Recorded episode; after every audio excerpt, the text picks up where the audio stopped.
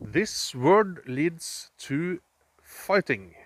Hi, I'm Terry, and in this short episode, I will teach you about the word that you should consider not using when you talk to someone that you disagree with. Uh, if you have a well a fight or a discussion, if you use this word, it's like uh, uh, putting gasoline on the fire. And the word has three letters, and it is but. Yeah, B U T. If you say but, you indirectly say that my opinion is better than yours. Um, my knowledge of this situation is better than yours, and you should listen to me.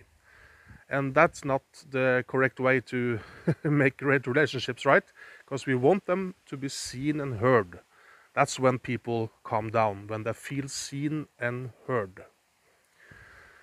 So if you talk to someone and you have different opinions and you say, yeah, but, and then you say your opinion, not a smart strategy. Because, and, and, and about, about arguments, if you, if you plan on winning an argument, uh, you might win. But if you win, you lose. Because if you, you win, the other person loses and their relationship stops or or gets worse or not better right? So if your goal is better relationship your goal should not to be to win. Your goal shall be should be to make the other person feel seen and heard. That's how the relationship grows so what should you do instead of, of saying but? There's a two two stage two two steps to this uh, process.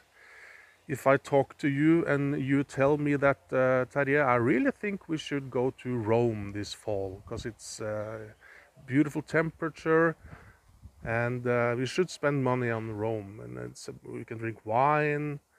And step one for me then is to acknowledge what you said and I, I, the smart thing is to repeat a couple of keywords that you said so I could say like, yeah, yeah, I know, great temperature in the fall. No, not so many tourists, and the wine, yeah, I'm, uh, I like that. so now you feel seen and heard, because I repeated some of the words, and what I just said did then was to prove to you that I was listening. And now you feel seen and heard, and instead of saying but, which drags the energy down, you could say things like uh, having said that or at the same time or in addition to this like every other version is better than but. So i like the wine i like the temperature. And i and and, and i was also thinking that another great place would be uh, the caribbean. And now i can ar- make my argument for uh, the, the caribbean and you will you will listen to me because you felt seen and heard because I said wine and temperature in Rome. So that's the word that causes fighting is the word but. B U T. It's only for sitting on, nothing else. Talk soon.